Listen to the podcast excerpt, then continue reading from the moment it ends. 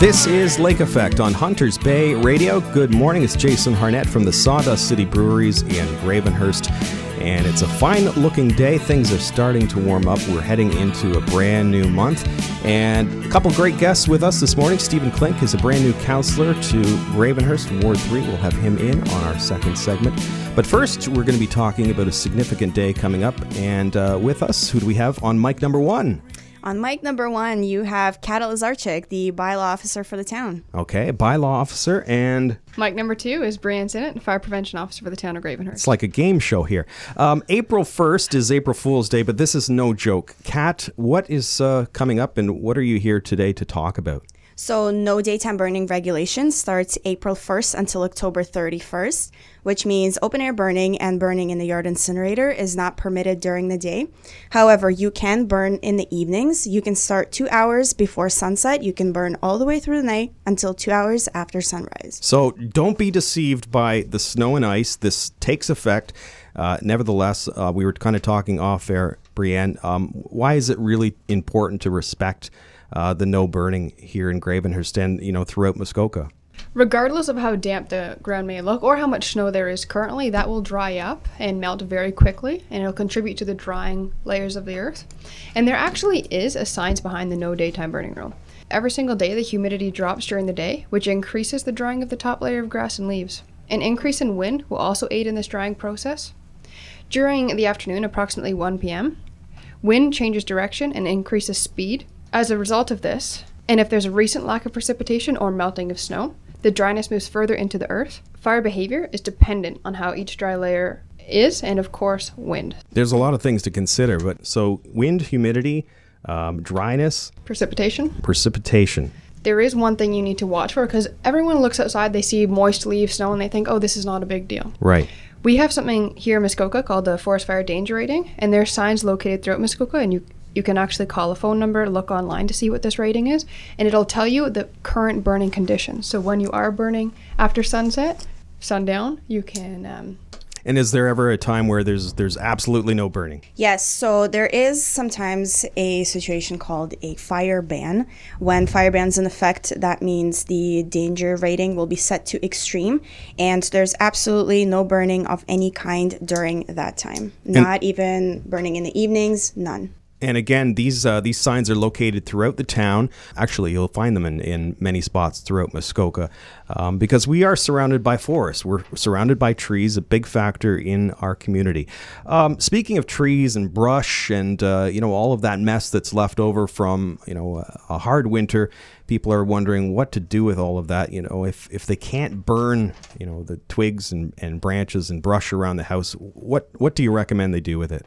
The best idea would probably be to dispose of it. If it is clean wood, we can advise that you burn, but do do that carefully. Of course, do not do that during the day. Um, if you're going to burn the brush and the wood, do it in the evening. All right. So if I am going to follow by the rules, so two hours before, uh, two hours after sunset, and two hours before sunrise, what are some other precautions I should take into into into mind uh, if I'm going to have a, a small fire on my property? So, if you're going to have a small fire on your property two hours before sunset, all through the night until two hours after sunrise, of course, make sure you are um, using common sense. However, um, the materials that you are supposed to be burning is only Class A combustibles. Also, make sure that it is the fire is within 15 meters of structures and vehicles, always attended by an adequate person with good means of extinguishing the fire.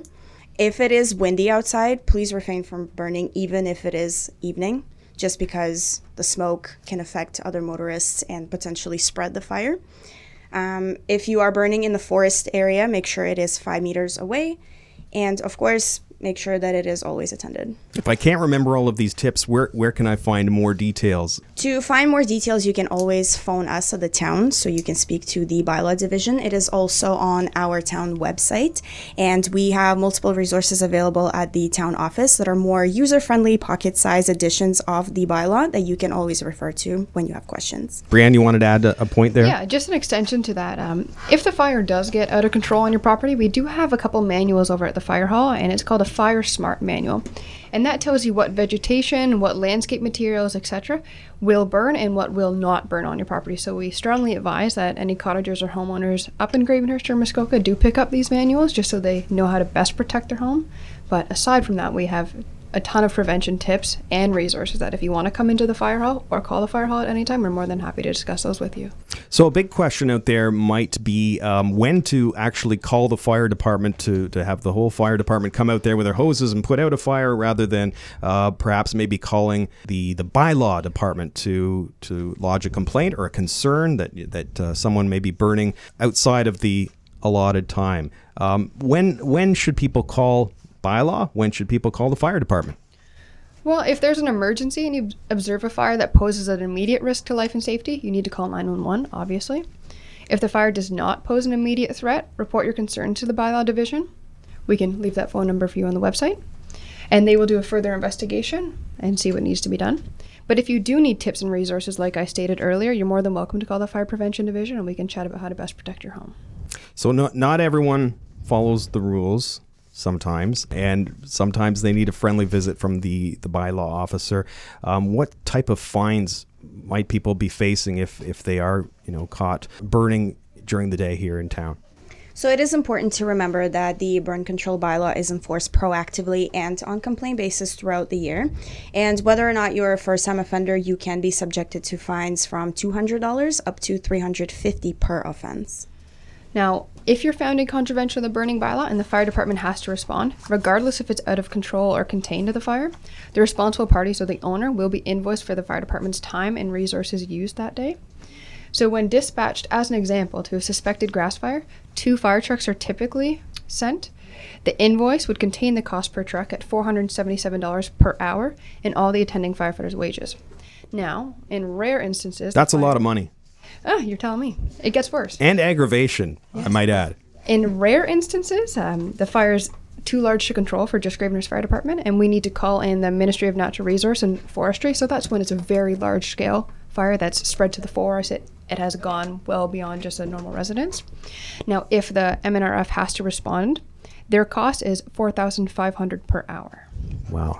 Pricey. And I mean, you don't you don't want to go out there and find people. I mean, you're you're out here today um, and throughout the year to try to educate people. Absolutely. Inform them as to what they can do, and, and you've pointed to a couple resources: the website, the forest fire danger rating, uh, and the and the hotline. Is there any other information or, or tips you'd like to get out to the people at this time of the year as we head into another spring and summer, uh, maybe another dry spell? Biggest thing we can say is just use common sense, be cautious with what you're burning, and monitor the forest fire danger rating at all times because it'll tell you if there's a fire ban, if there if it's mild or moderate burning conditions, and please always stay within those. And with that fire ban, there there are times where there is an absolute prohibition where you can't burn anything. Yes. So aside from the fire ban itself, um, Ward One and the in-town portion of Ward Five, they actually fall under the absolute prohibition. So that means you cannot have bonfires or any fires at any time. The only exception to that rule is a small fire for cooking and warmth, as long as it meets the four criteria. So number one being the fire cannot be bigger than 36 inches in height and 30 inches in diameter. It must only consist of wood because burning debris and garbage is not permitted. You must always attend the fire and have sufficient amount of water ready to control in case something does go wrong. And of course, two meters away from any flammable materials. For a full list of these properties that are affected, you can always visit Schedule A of the Burning Control Bylaw. And we want to let everyone know out there that uh, we've created a nifty little video as well where you can find a lot of this information and see our bylaw officer and fire prevention officer working together to, to essentially keep the community safe, keep you safe, and keep you all informed.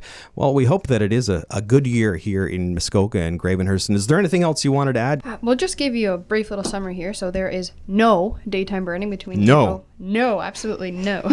daytime burning between April 1st and October 31st. So Which is uh, April 1st is Monday. Monday. It's coming Monday. up quick. It's no joke, folks. No okay. Joke.